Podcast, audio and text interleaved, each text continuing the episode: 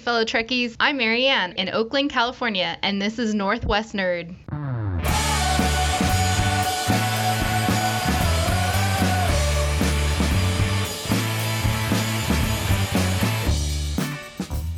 Broadcasting from the crossroads of fandom, bringing you news, entertainment, and the stories that make us nerds. Welcome to Northwest Nerd. And hi there, I am your host, pop culture journalist Dyer Oxley. And in this episode of Northwest Nerd, we have. Actually, it's it's just me for this episode, and and there's a very good reason behind that. No co-host this time, because we have a lot of voices coming on for a roundtable discussion that kind of deals with this Venn diagram between journalism and Star Trek fandom. And what exactly do I mean by that?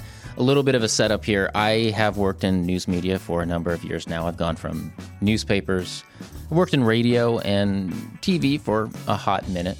Now, I've been a Star Trek fan for years, but all along the way, wherever I've worked, I've noticed that some of my colleagues have a common trait, sort of a, a trend. And you can kind of tell, you, you know when somebody else is a Star Trek fan. And I was able to kind of spot them. In fact, more people than I have invited for this particular podcast episode, which is what we're doing a roundtable with Heather Bosch, Essex Porter, and Jeff Pohjola about their personal relationship with Star Trek and their careers as journalists. Jeff Pohjola is currently a news reporter over at KOMO Radio. Essex Porter is a reporter over at KIRO 7 TV. And Heather Bosch currently works at KIRO Radio. She's also been a CBS News correspondent. And every one of those names that I have just mentioned is an award winning journalist.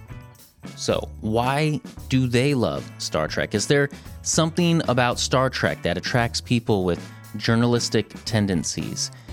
Is my personal background in news media the reason I ask so many questions in intros to podcast? It's actually more of a random curiosity. Let's get on to my conversation with Essex Porter, Jeff Pohjola, and Heather Bosch.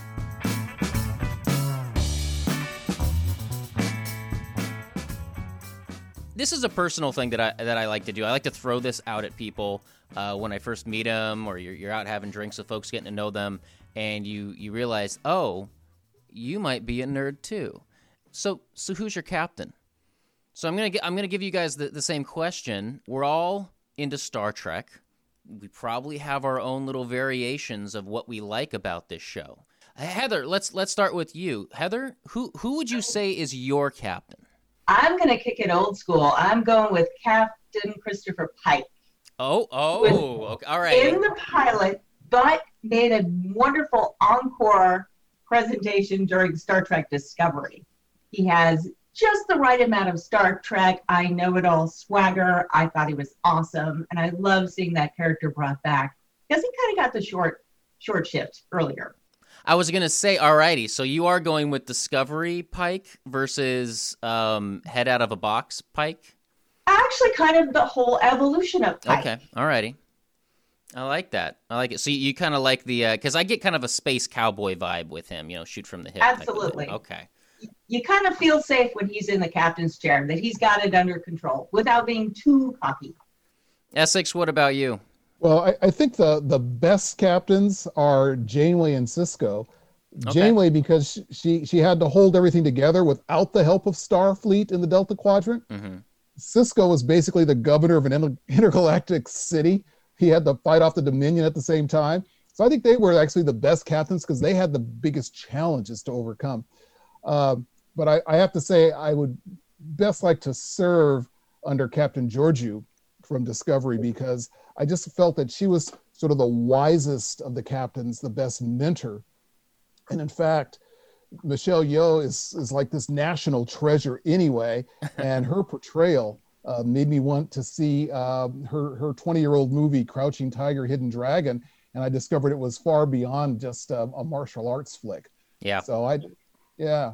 I feel a little cheated with uh, Captain Georgiou because the the Captain Georgiou we get with Discovery. Sorry, spoilers for any, anybody. Uh, they kind of do a little bit of a switch up on us there. the the Georgiou that like was in the beginning, the one that you're talking about, the wise one, the the good mentor and so forth. I would really like to see more of her. You know, I don't know how much spoilers I want to give out to people, but we we, we kind of get a little bit of a an evil Georgiou that kind of enters in a little bit later. I love later. Evil George. I love Evil Really? Georgiou. Okay. I loved it. The the scene. I, well, I shouldn't interrupt. I'll get more on that later after Jeff tells us who his captain is. But I, I really want to talk Discovery Georgiou and Michael Burnham. I'm just oh, they're so good. You know, yeah, and you know what? I didn't even consider Georgiou in my mind when I was when I ever think of this question. Now I'm going to have to put that into consideration. Yeah, Jeff, what what what say you on this? Well, I, I would say there were two, and they've both been mentioned. Uh, one, I would have to agree with Essex on on uh, Janeway. She was a, a fantastic captain. I know uh, Voyager tends to get the short shrift a, a fair amount of times, but uh, if, if you think about how that character was written in the 1990s, I mean, way ahead of its time.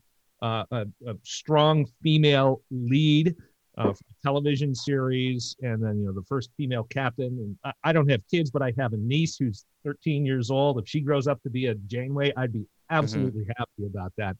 Um, but then I would have to kind of agree with uh, Heather on Christopher Pike, uh, particularly the the Discovery Christopher Pike. Anson Mount, uh, I thought his portrayal was absolutely amazing. And the reason why I, I like him so much is he's sort of this dichotomous character where you have he, this the scientist, he's the the captain of the Enterprise and the Discovery, but at the same time, if you saw some of those episodes, he talks about how he's got faith and he's got that sort of conflict within him. Uh, makes me really excited to see uh, Strange New Worlds when it comes out.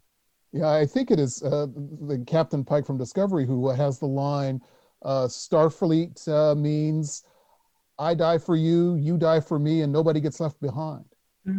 Yeah, and, and there was that. Uh, what was the episode? I think it was called New Eden, where they found this colony of humans far out in the in the beta quadrant when they were, you know, trying to figure out what was going on with the the seven signals. And I remember the the last scene of that episode where he's talking with the character Jacob, where he explains, "Yes, you were right about us. Yes, we, you know, Earth is still there. We are." You know exploring space. I mean that was such an amazing scene so well written such awe and wonder portrayed by the uh, whoever it was that was playing jacob. And then it, it having captain pike just kind of give him that confirmation give him that comfort as to solving this question that had been plaguing his family for centuries. Yeah, I got to chime in on Janeway as well. Um, total respect for for her character and her, uh, you know, fighting with the Borg and totally just playing it in a way that she she was the captain. She totally took command of that situation and so much a focus on oh she's a female captain, but she owned that captain's chair.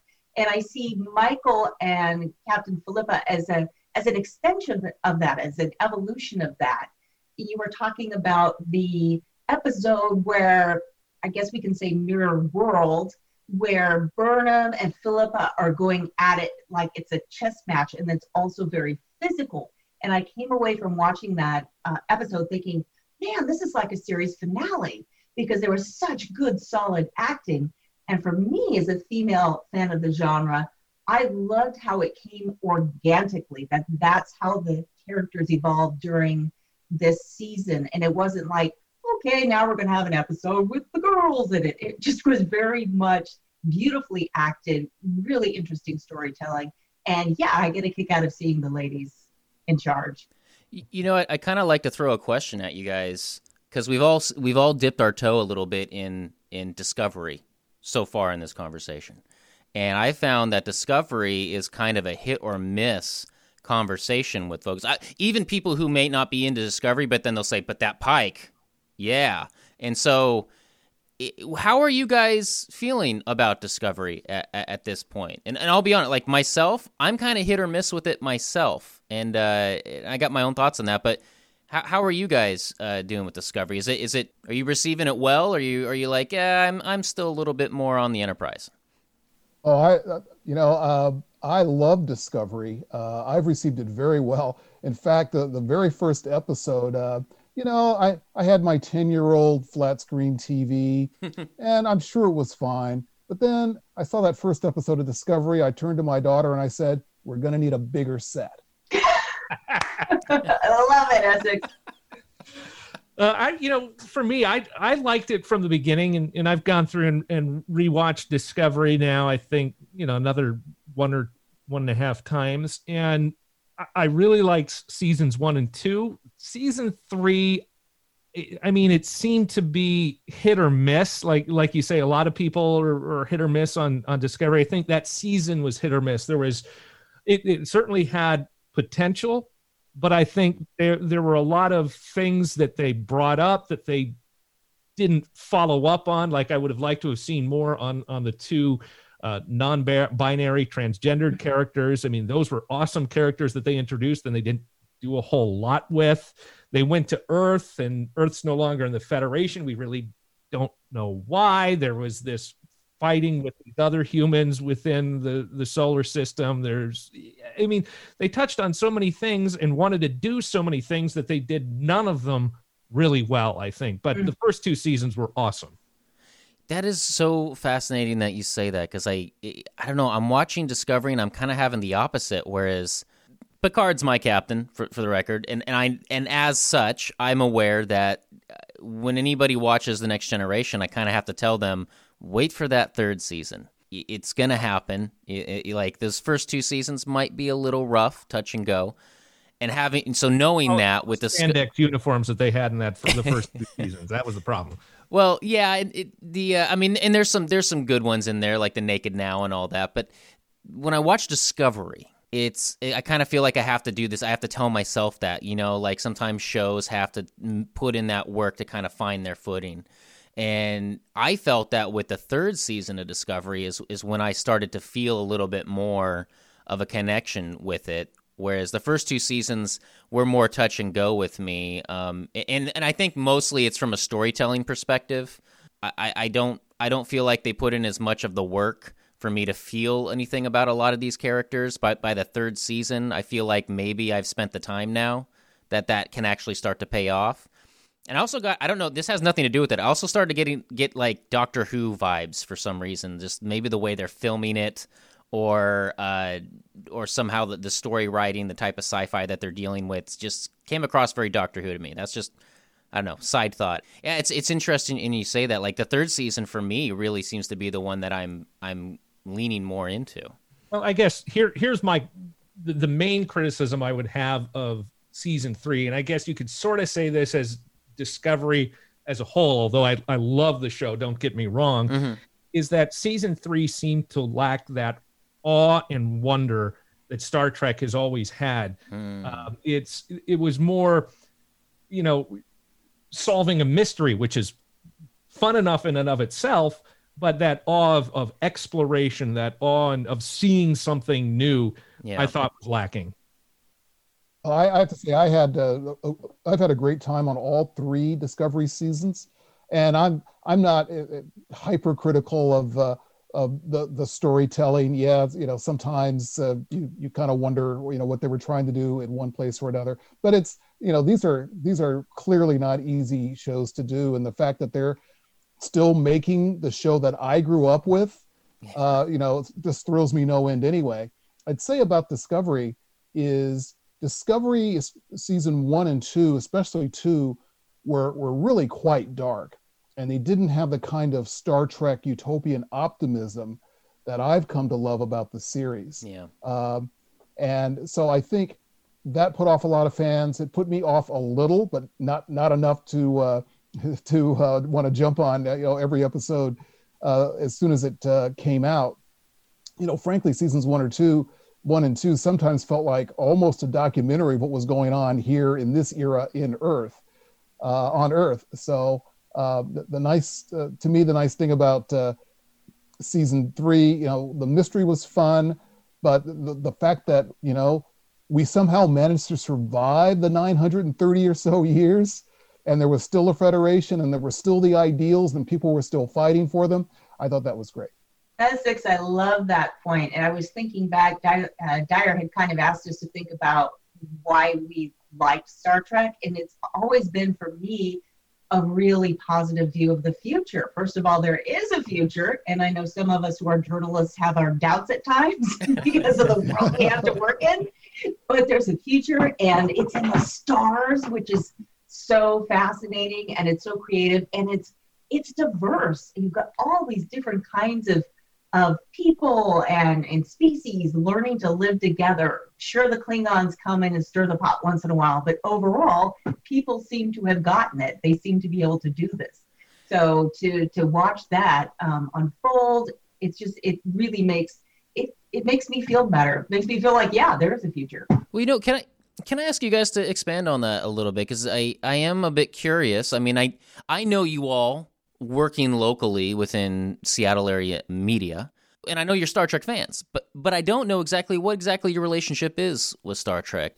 Well, I you know my relationship with with Star Trek is, uh, you know, Star Trek is the place that I often wish I'd been born into. You know, yeah, this is an okay timeline, the one we're living in.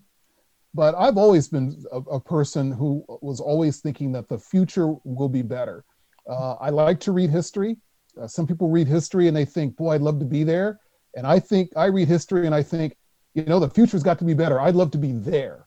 So Star Trek has always taken me uh, to the future. And uh, so I've always you know, been attracted to it. Uh, you know, even when I was, when I first watched the, the original episodes, uh, I'm a military kid. We were stationed on Okinawa. There was Armed Forces television, but it was black and white.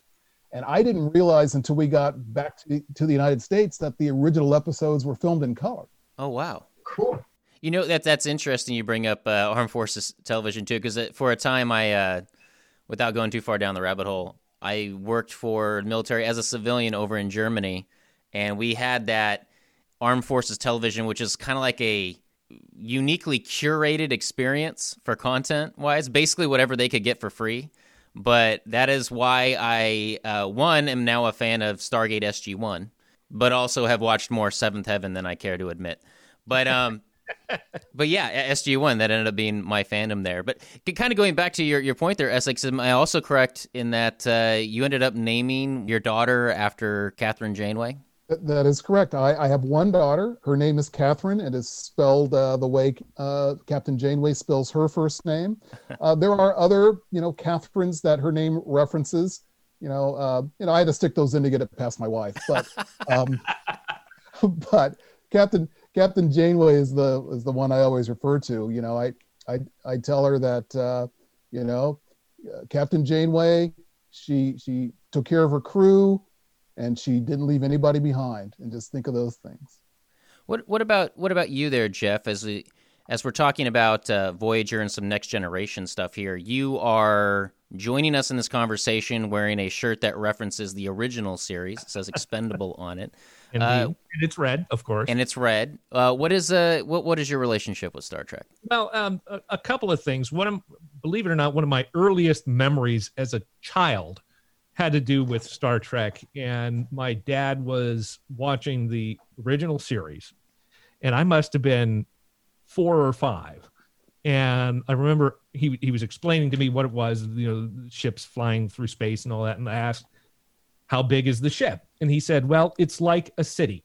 You've got several hundred people on board, and they're all doing their own various thing, but they're all working towards the same goal. And it's and it's like a, a small little city flying through the stars as they explore. That's always stuck with me. Uh, and then later on, as I got older, Next Generation started, and I really fell in love with that. And and I love the storytelling and, and like I said, the and wonder that they had with finding these new worlds, new life forms. And I think that's why I liked Enterprise so much, even though a lot of people weren't so fond of it. Uh, and, and granted, it, it has its problems, but because of where, when it was set, the first sort of deep space assignment by humans, they were in wondrous of the transporter that was new technology. I remember an episode where they were just simply fascinated by a comet. These simple things that the rest of the series took for granted, they were able to turn around and say, look at this. This is not just everyday stuff. This is brand new, and, and the awe and wonder that they showed in that series was amazing. Enterprise also, I think, has the most fingerprints of our modern time to kind of connect with that too, which I think at, at first makes it a little bit more accessible. I think for folks because you can see us. Oh, that might be how we respond if we actually. Oh, we could go this fast in a ship all of a sudden, and we will have transports going in between Mars, and it might take forever to get there. And how cool would that be? And I, and I will say this as a follow on to my dad sort of introducing me in, on, into Star Trek. He got to watch Man Walk on the Moon. I damn well better be able to watch Man Walk on Mars, or I am going to yep. be sorely disappointed. Duly noted. It's going to happen. I, I dire prediction. You will see that. Heather, what about you? Well, I kind of like Essex. When I was little, the cable channel, local cable channel, played a lot of the reruns. So mm-hmm. I would mm-hmm. sit down and watch Star Trek, and there was something about it. I got to see it in color. It was so creative looking and creative sounding and you know the the storytelling that they were allowed to do which i appreciated more as i i got older simply being able to to push the boundaries. So the sci-fi genre is allowed to do that in many ways that a lot of other formats can't. You know, the first interracial kiss between kirk and uhura i mean they, they were doing things that nobody was really talking about or exploring in other genre but sci-fi could go there. And over time, it continues to be very creative. As a journalist, I my type of journalism tends to be very sort of creative in radio, lots of different sounds, and it just never disappoints on that level. Let's talk about journalism. I find more than I want to admit, this show has actually influenced my own life. And, and, and not only just, you know, my outlook, but how I operate. I mean, has this show influenced your life in any way? And, and, and specifically, has this show influenced you as a journalist in any way? Well, I'll I'll, uh, I'll take a stab at it. Uh, in um, in television uh, news, especially, it's it's very very collaborative, and um, you know you're collaborating with people to to gather your story, gather video, gather sound, uh, assemble it into your story, and then you're collaborating with people to actually get that story on the air. Um, and you know the, the star the, the starships in Star Trek are very much the same. They're very very collaborative uh, enterprises. Um, so you know I boil it down to it's not just you that matters; it's the crew that matters. Yeah, and that's something I take with me. Yeah, for me, I think it's that innate optimism, as I referenced before. Sometimes what we do for a living can be really uh, difficult, but it's optimistic, it's creative. Um, just the fact that oh, I just I also have to, I had the pleasure of interviewing, I have to say this. I interviewed both George Takei and the late Leonard Nimoy. Uh-huh. And that was so cool because this show always sort of sparked me or inspired me to ask questions, ask questions, what about this? What about that? It got me thinking in that that manner. And now suddenly I was interviewing George Takei, who's as lovely as you would think, and Leonard Nimoy, who who was fantastic. It started out kind of a boilerplate Q and A, and then I said, Leonard, what's up with that book I Am Not Spock? And he laughed, and then we kind of we just it was great. These are just really entertaining people. Um, I can see why they would carry off a show that some people would look on paper and say, no way anyone's going to believe this. But they really, truly, I think, especially towards the end of Nimoy's life, got how important and how cool it was to be a part of that franchise. You, you guys kind of hit a couple nails on the head that really resonate with me a little bit. One is one is the positivity, right? Like there there are some news days you take your pick of whatever tragedy like they happen and reporters have to go and and handle them, you know, and, and report on them. And that can be a little tough sometimes. Uh, I don't I don't I don't want to bring up examples. We all we all have our days, but I think sometimes having something to seep in like kind of lean into, you know, is a little bit therapeutic for me at least you know? That just kind of and, and it, helps that it's you know on a whole other planet someplace far away.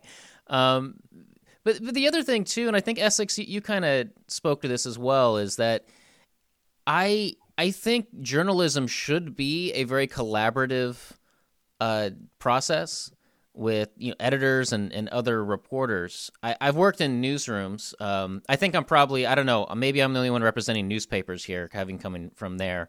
But um, you know I've worked in small community newspapers. It was just like me and an editor, and then I've also done the same thing at radio. And I, I would I would hate to be in a, a small newsroom like that over this last year, you know, where we have um, demonstrations on civil rights and so forth, and not having a collaborative relationship in the newsroom to have multiple voices actually weighing in on how to report on something. I would find that to be kind of difficult to deal with. And that kind of brings in the whole start the Vulcan philosophy, right? Infinite diversity and infinite combinations, right? Mm-hmm. Having everybody's voice on the bridge helps that ship operate at optimal levels, right? And I, I kind of feel like, yeah, if you're in a newsroom, having that similar kind of dynamic happening probably makes the newsroom operate a little bit better. But anyway. It's interesting you mentioned that because when I worked for the network and I was anchor, I used to talk about, okay, I'm sitting in the captain's chair. At the end of the day, you know, I've got to fly my plane. And then I had this amazing crew of editors and reporters.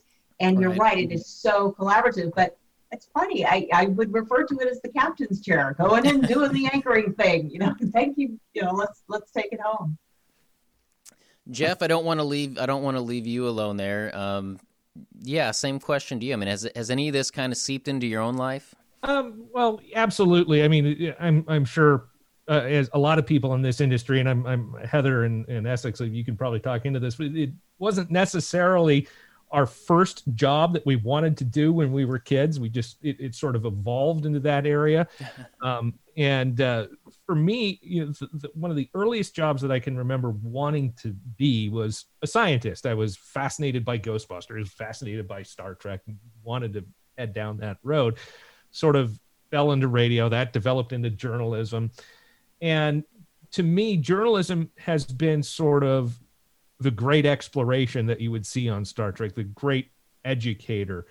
I'm curious about something, so I'll go do a story on it. Mm. You know, I, I ask a question like, well, why does that happen? Or why is this that way? So I'll go do a story on it. And and that sort of exploration of the unknown is sort of how it kind of links Star Trek and journalism to me. I like the exploration of the unknown. That I, I do often sometimes find myself yeah, maybe using the gig a little bit to to explore some kind of curiosity. Um, case in point, if anybody wants to go back and listen to an old episode of Northwest Nerd, I, I, I kept coming across this term "fake geek girl." That there was these folks running around comic cons that kept saying that that you know girls can't be geeks. So I got kind of curious, like, well, well, what's going on with that, and it ended up leading me to the guy who wrote the original CNN article about it and basically why he's living his life now to take that back and try to now that he's learned better and the damage that he has done but he can't really outpace it. That's always kind of like chasing him. But yeah curiosity I, I think is, is a main driver for a lot of the stories that i end up doing. Kind of dovetailing off of that though i'm, I'm i am kind of curious gene roddenberry would always say that his his episodes are kind of like morality plays you know but he was hiding them within sci-fi you know like you didn't really know that's what you're being hit with but it was there mm-hmm. i'm kind of curious are there any lessons that we've taken from star trek or maybe there's an episode that just really really resonates with you that one i i love it because any anytime i see that lesson in life i'm like oh that episode I have to say, I love because I know Picard's your captain. There was an episode, The Inner Light, where right Picard gets hit by a probe and he lives this entire life on a planet. And at the end of the episode, we find out that it's a dying planet. And they hit him with a probe because they wanted him, someone to carry all the memories of what he had, of, of what their planet was. So he wakes up and it's only like 25 minutes later, but he has all of these memories. In the very end, he's playing a flute that he learned to play in this other life. And there's just something so precious about the way that looks at life and looks at memories and why it's important to remember other people. you know, it really struck a chord with me this year with the passing of my dad and my stepmom. So, you know, I just that's my favorite. It's actually, I also believe, a fan favorite too. It's been voted kind of numerous times. What, what about uh, what about you there, Jeff? Is there anything? Is, what, what what was an episode that you always kind of take with you?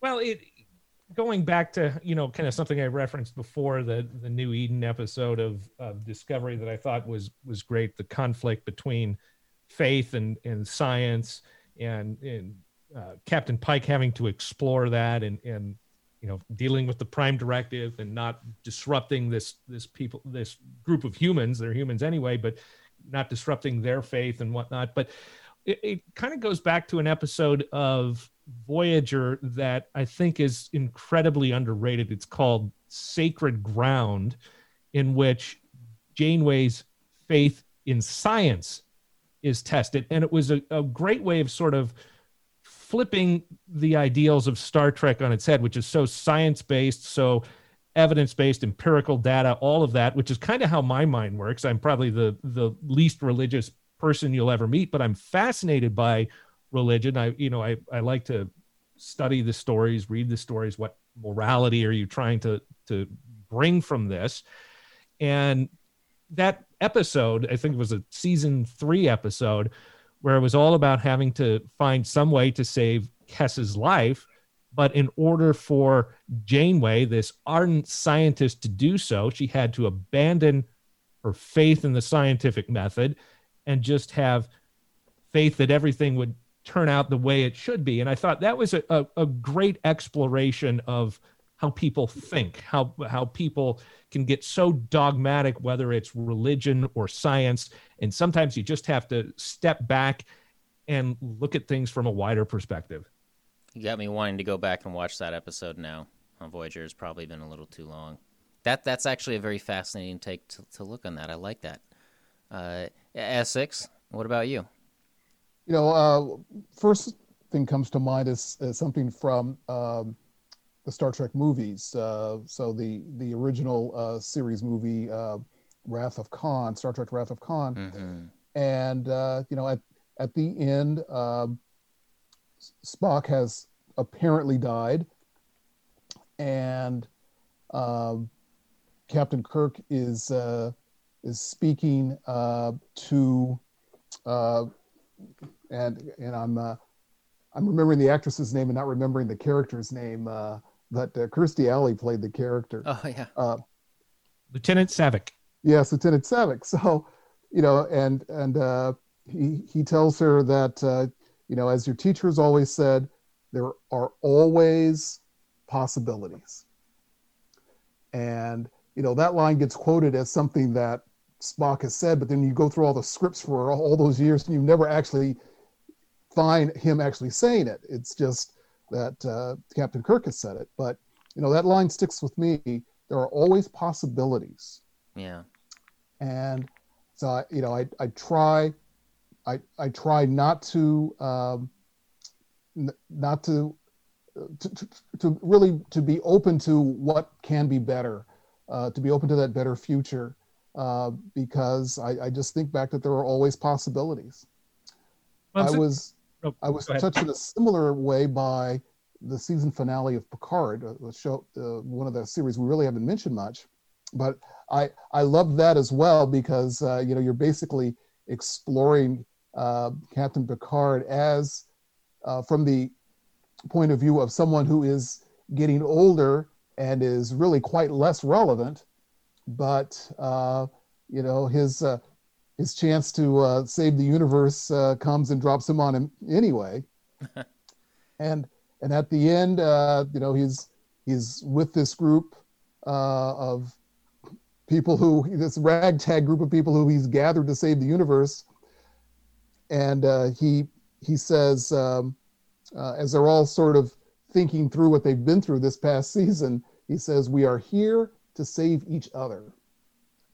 And oh, I love that yeah. And in a, you know, and, and remember that episode just as the pandemic uh, was really getting started. Um, so, you know, we've been through so much already, and now this pandemic was on us, and that stuck with me this past year as well.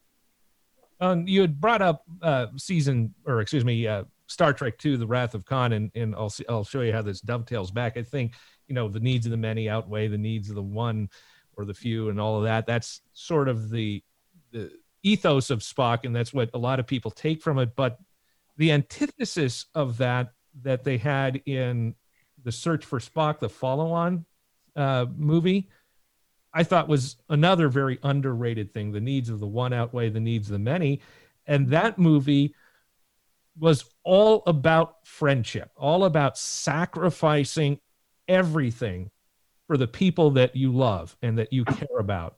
And I think so many people get lost in in in criticizing uh, the search for Spock. They they don't realize what that theme is, and and that goes back to what you were saying, Essex. We're there to save each other. You know, the end of uh, Star Trek Picard, I think, is uh, very relevant and and very similar to that theme of uh, Star Trek Three: the, uh, the Search for Spock. I feel like the uh, there's always that dynamic with that statement that Spock made. They, you know, the needs of the many outweigh the needs of the one or the few. But you're you're kind of right. I, I feel like there's a there's a subtext to that that they that they don't really point directly out. That sometimes that one person can still be very important to somebody else, and that that kind of explores the friendship thing. You know, I feel like Star Trek with Spock was saying yes, we can mathematically try to go about our morality, but sometimes, yeah, it really does matter just the your friends, your family that you can actually have influence over, that you can actually be the best for them as well. And now we're going back to positive Star Trek. a little more on on Picard. I just get such a kick out of seeing this long-time esteemed British trained actor, John in in uh, Patrick Stewart. Um, I was Jon Stewart, Patrick Stewart, playing this. You know, he's granted he's in his you know sunset years, and he's playing this captain who's also in his sunset years. And then you see the next generation characters coming back and playing uh, these as if they had lived all these these years. They're not trying to play themselves as younger, but it's also exploring that idea of becoming relevant, staying relevant when you're older. And there it is again, another unique thing that I think Star Trek is bringing. Let's explore this to boldly go where no one has gone. Well, he's, you know, Stewart is is aging and doing it gracefully and and making a difference. Just a total side note on that too. Uh, I did enjoy Picard quite a bit.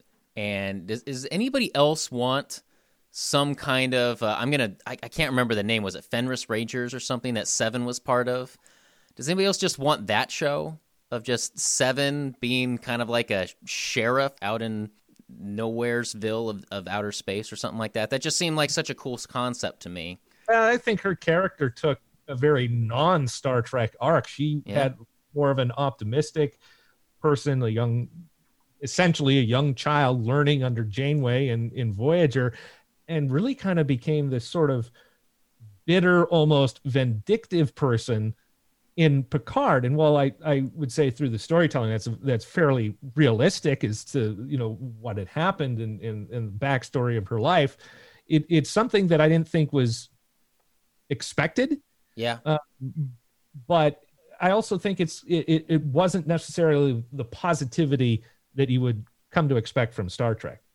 I think that was kind of an undercurrent of, of the Picard episode, though, is is we know Star Trek through the lens of the Federation, and that's a that's a pretty good lens to be looking through. But what happens when you don't have that? Not not everybody has access to it. You know, there are other worlds and and cultures that that maybe aren't moving through this universe with the Federation. You know, what is this like for them? And uh, I think that's maybe how they're trying to explore that. You know, Seven came along with the Federation, but now she doesn't have it anymore. You know, and Picard has to save the the universe again, but he doesn't have the Federation to fall back on.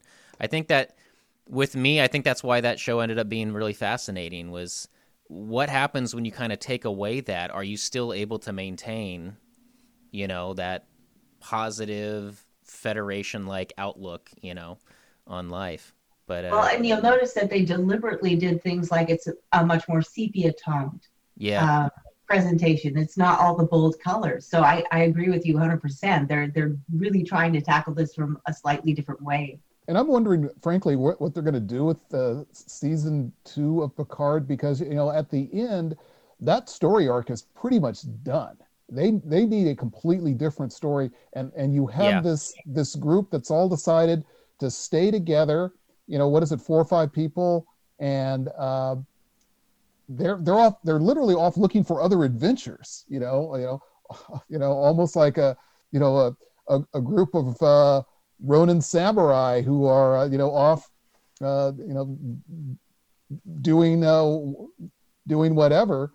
And I'm really curious, you know, what what they're going to be uh, doing in this uh, in this season two because uh, they're going to need a completely a completely different plot line and storyline.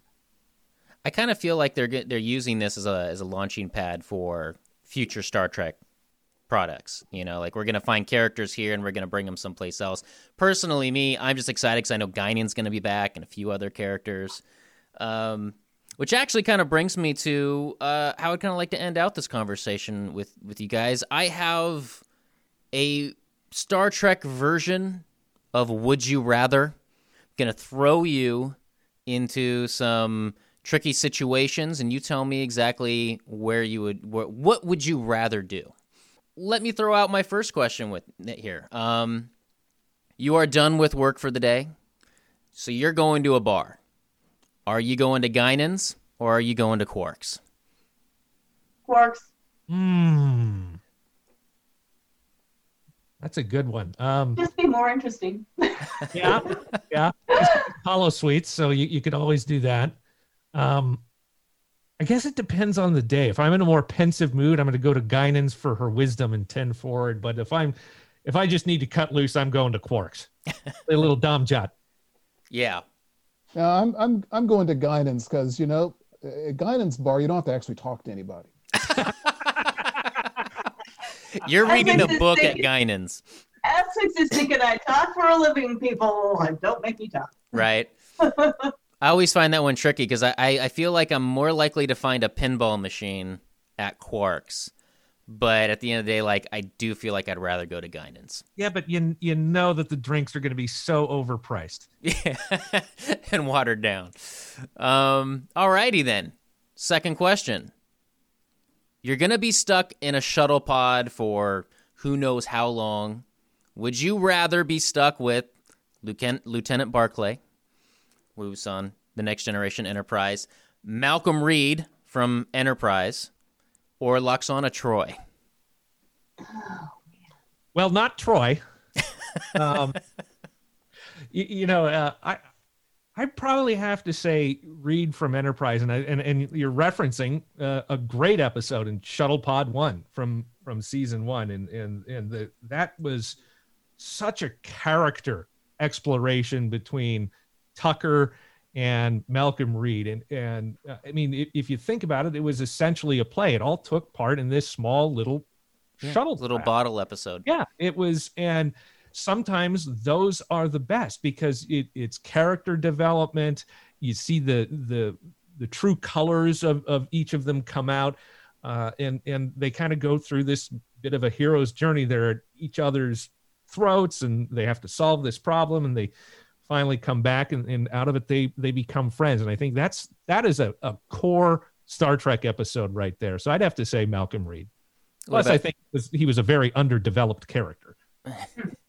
he was a boring character. That's why I chose it. He was he was very like yes or no answers. What about you, Essex? Well, I uh, I wouldn't want to be uh, in the pod uh, with Counselor Troi, but I would like to be in the pod with the actress who portrays her because Marina Sirtis is a very very fascinating person with a lot of strong opinions. If you follow her on Twitter, she'd be really interesting to be in the shuttlecraft with. She uh, had one of yeah. She she is definitely bold in real life. I remember going to I forget which Comic Con it was, but I think it was down in Portland. Uh, and they have these rules when they go up and do panels, right? It's an entire room full of fans, and they say, "Hey, you know what? Leave your cell phones out. Just enjoy the enjoy the conversation in the panel. Stop bringing your cell phones." And she spotted someone in the audience, having their cell phone out, taking video and all that. And she's like on mic, "Hey, you know you're not supposed to have your cell phone out." And the fan was kind of like shy about it. She goes, "Hey, tell you what." Let me see your phone. And he gave her the phone and she said, You'll get this back after the presentation. and she just took this phone for the rest of the presentation. I, I'm gonna I'm gonna have to Kobayashi Maru on this one. I don't know. You don't know which one to go with? I just don't know. Let's just all go with Barclay and we'll uh, we'll call it good. Okay. you got it. Okay. it's time for lunch. Uh, you are going to a food court. Would you rather go with Worf or Neelix? Keep in mind, they are choosing the food. Ooh, Hmm. Worf. You like Gagh? The live worms? No, I think Worf would be more of a gentleman, and he'd let me have what I want to eat. And Neelix is a little, a little bit harder to pin down. But I think Worf would would, would be very gentlemanly and, and and let me get whatever I wanted. I could see that. No, I, I think I'd rather go with uh, Neelix because he was the master chef. Yeah. And, you know, he'd be sure to pick out something good. I think I agree with you on the Neelix because I think Neelix also would he would be a little more exploratory, you know, and that that that meal might be a little bit more adventurous. Yeah, I'd have to go with with Neelix as well. I also get the sense that there would be a lot more to choose from uh, Yeah. in Neelix's kitchen uh, rather than uh, you know going out with Worf. All right, this one's a little bit more easy. Would you rather serve on Voyager or would you rather serve on Deep Space 9? Hmm. Deep Space Nine. That place looked like it was so cool. Yeah. and Voy- Voyager, you're kind of committed. You know, you're you're out there. You don't know if you're coming back. But Deep Space Nine had some- from Ferengi to shape shifting characters to, you know, Sisko trying to hold it all together. That that place looked like it could be a lot of fun. I'd have to go with the Voyager. Uh, I I know that's, that's sacrilegious to call it the Voyager, um, but uh, it, it's because you'd be able to see things that no other human has seen before. I mean, you're going where no one has gone before, Right. out in the uh, Delta Quadrant, and I, and I think that gets back to Star Trek's roots. Yeah, uh, I don't know if I could handle the anxiety of being on Voyager. Um, great, great captain and crew, but you know, it's it's a it's a pretty small group who who may never ever get home. Um, so I, I think I think I'd have to go with Deep Space Nine. Yeah, I think I uh I go back and forth on this one so much too because I feel like the camaraderie on Voyager would be is very appealing, and plus Tom Morello apparently works on Voyager too. But um, uh, Deep Space Nine has more of that small town vibe to it. You know, small town vibe that's constantly being attacked by somebody. All right, next generation rules. Which color uniform do you prefer, red, blue, or gold? I like red. I mean, it could get me killed, but maybe not on Next Generation. Well, I that's just why I said next generation rules. I It's just like no guarantee you're gonna die. All right, yeah, yeah. I, I just like the color red. All Alrighty, I'd go with blue, the scientific sciences. Yeah, vision, curiosity. I'd do that. Right on. Yeah, I'm I'm I'm more of a blue person too. I think uh, you know I uh, the whole the whole science idea really uh, attracts me. Yeah, I'd have to agree with that. Would it be either red or blue? Port, port gold. Alrighty, only two more here for you. Uh, maybe when you go to that bar that we talked about earlier, are you ordering Klingon blood wine or Romulan ale? I'd say Romulan ale. Yeah, I mean, they yeah, it's particularly if if, if you know because we've talked about Deep Space Nine a, a little bit uh, recently. There was an episode uh, with um, God, I can't remember the actor's name, but uh, in the Pale Moonlight was the the name of the episode, and, and Sisko and and the Romulan representative were drinking Romulan ale, and they, he, the description of it, it just should forcefully open your sinuses before the first sip. And like, yeah, I want to try that. that's it. It definitely gives you more of a bang for your buck. I'm going to take Pohjola's advice and go with the Romulan ale. Yeah. that was a great way to describe it. Now you know I don't really like beer. I'm going with the blood wine.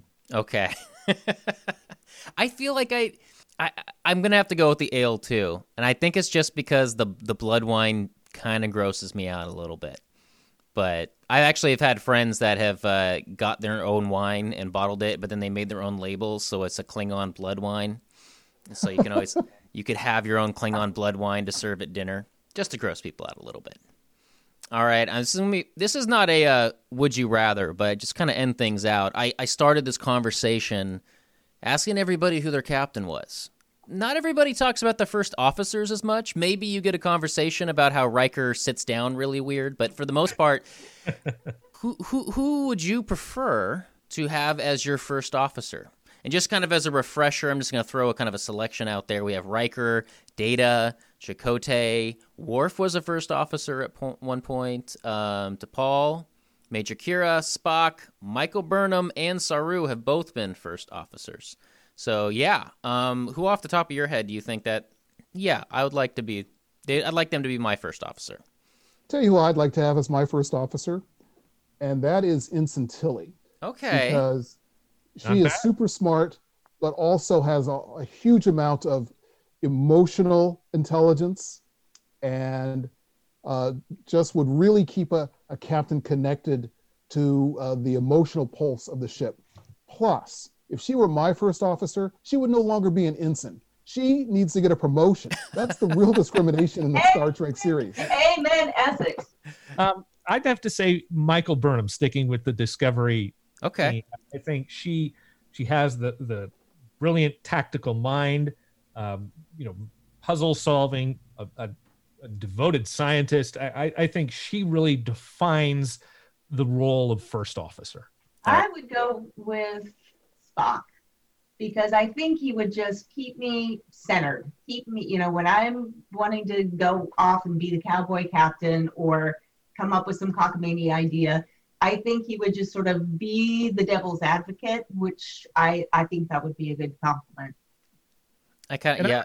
As a follow up, I would say, uh, and this wasn't part of the list. I would say Tuvok would be a great first officer as well. Yeah, he would. Well, then we can go and who's the best security officer. of course, I have to go with Worf. Now, yeah. I uh, I kind of I don't know. I kind of go with your logic, Heather, in that I, I wouldn't pick Spock, but I'd probably go with Data, but for kind of m- many of the same reasons. And if I did, if they weren't available, I might go with Chakotay because Chakotay kind of seems like the, the he's the he's like a manager. He's like but he's like the manager you want. You know, he makes sure everything's operating. You don't really have to worry about it. You can just kind of set it and forget it. And Chakotay's he's got it handled. I think that actually rounds up most of any of my curiosities for my fellow journalists in the Seattle region. Uh, I do want to just kind of throw this out there. Is there any just final thoughts that anybody has that maybe I didn't even cover or a conversational point that you think is interesting that Dyer maybe you should have asked? Well, since we're from Seattle, you know, and the we have a couple of characters that were introduced that are from our area in the last two television series. You have Ash Tyler, who was from the Seattle area, and then you had uh, uh, Dodge from Picard, who is also from. Oh, that's true. So uh, obviously, there's a writer on the writing staff who's from this area, and uh, we'll we'll take the shout out.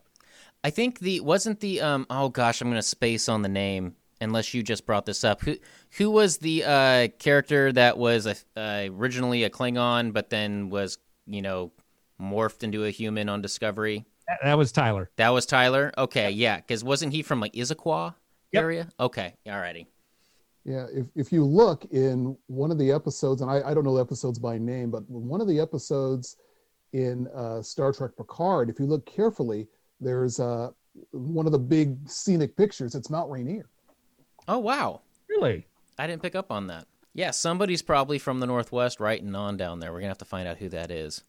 Well, and, and in the in the Star Trek books written by Vonda McIntyre, which are some of the best Star Trek books, Vonda McIntyre is a Northwest author. And in her books, it's interesting that Starfleet is actually based in Seattle. The Federation, the government Federation, is based in San Francisco. Interesting. Essex, you just blew my mind. This is a this is a fact that I didn't know. So the author is Vonda McIntyre. Okay. uh, and she uh, she wrote uh, a, a series of Star Trek uh, novels. Um, I think they're from the the early '90s, late '80s, early '90s. Um, uh, I have read them all. You know, her uh, her novels uh, were just excellent Star Trek novels, uh, and um, the one thing I noticed in the movies, you know, both the Federation and Starfleet are in San Francisco, but in her books, one of which actually is a novelization of one of the movies, they're, they're in separate places. What what a generation was she kind of writing? Was she like Kirk era, Picard era? No, Kirk Kirk era. You know, it's interesting you bring up books because there there are so many books out there. And I remember as a kid, I had the uh, magenta colored next generation technical manual, and I loved reading that. Oh, really? And, yeah, as as I recall, it was it was less a book that they were supposed to release, but it was sort of a style guide for the writers so oh. that everything would be consistent and that, then they just decided to publish it that actually that that sounds a little cooler than mine. I actually have the blueprints. Uh, they're they're kind of like in a packet blueprints of both the uh, original Enterprise and the Enterprise D, and it's kind of interesting to look at the original Enterprise because there's a lot of stuff that maybe they reference in the show, but like you know, like they have a garden in there somewhere. You know, like they that's in the blueprints, but this never really they never really spend time there on the show. Okay, I had to be a news person for a moment and uh, see if I'm correct about Vonda McIntyre. And uh, so, uh, searching uh, quickly and finding her website online, uh, she died in April 2019. Oh, okay. And, and, the Star Trek novels that she wrote are The Entropy Effect, and then she wrote the novelizations for uh, The Wrath of Khan, Search for Spock, Voyage Home, and uh, and then she wrote something called Enterprise: The First Adventure for the 20th anniversary of the series.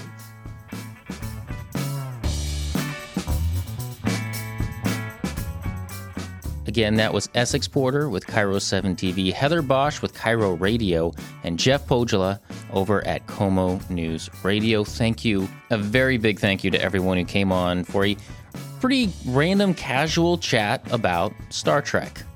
I have a feeling this is probably not going to be our last. If you heard anything in this conversation that struck a chord with you, they are on social media, particularly Twitter, so give them a tweet, give them a shout out. Let them know your own personal thoughts on Star Trek. Speaking of which, Northwest Nerd is on Instagram, Twitter, and Facebook. Give us a like, give us a share.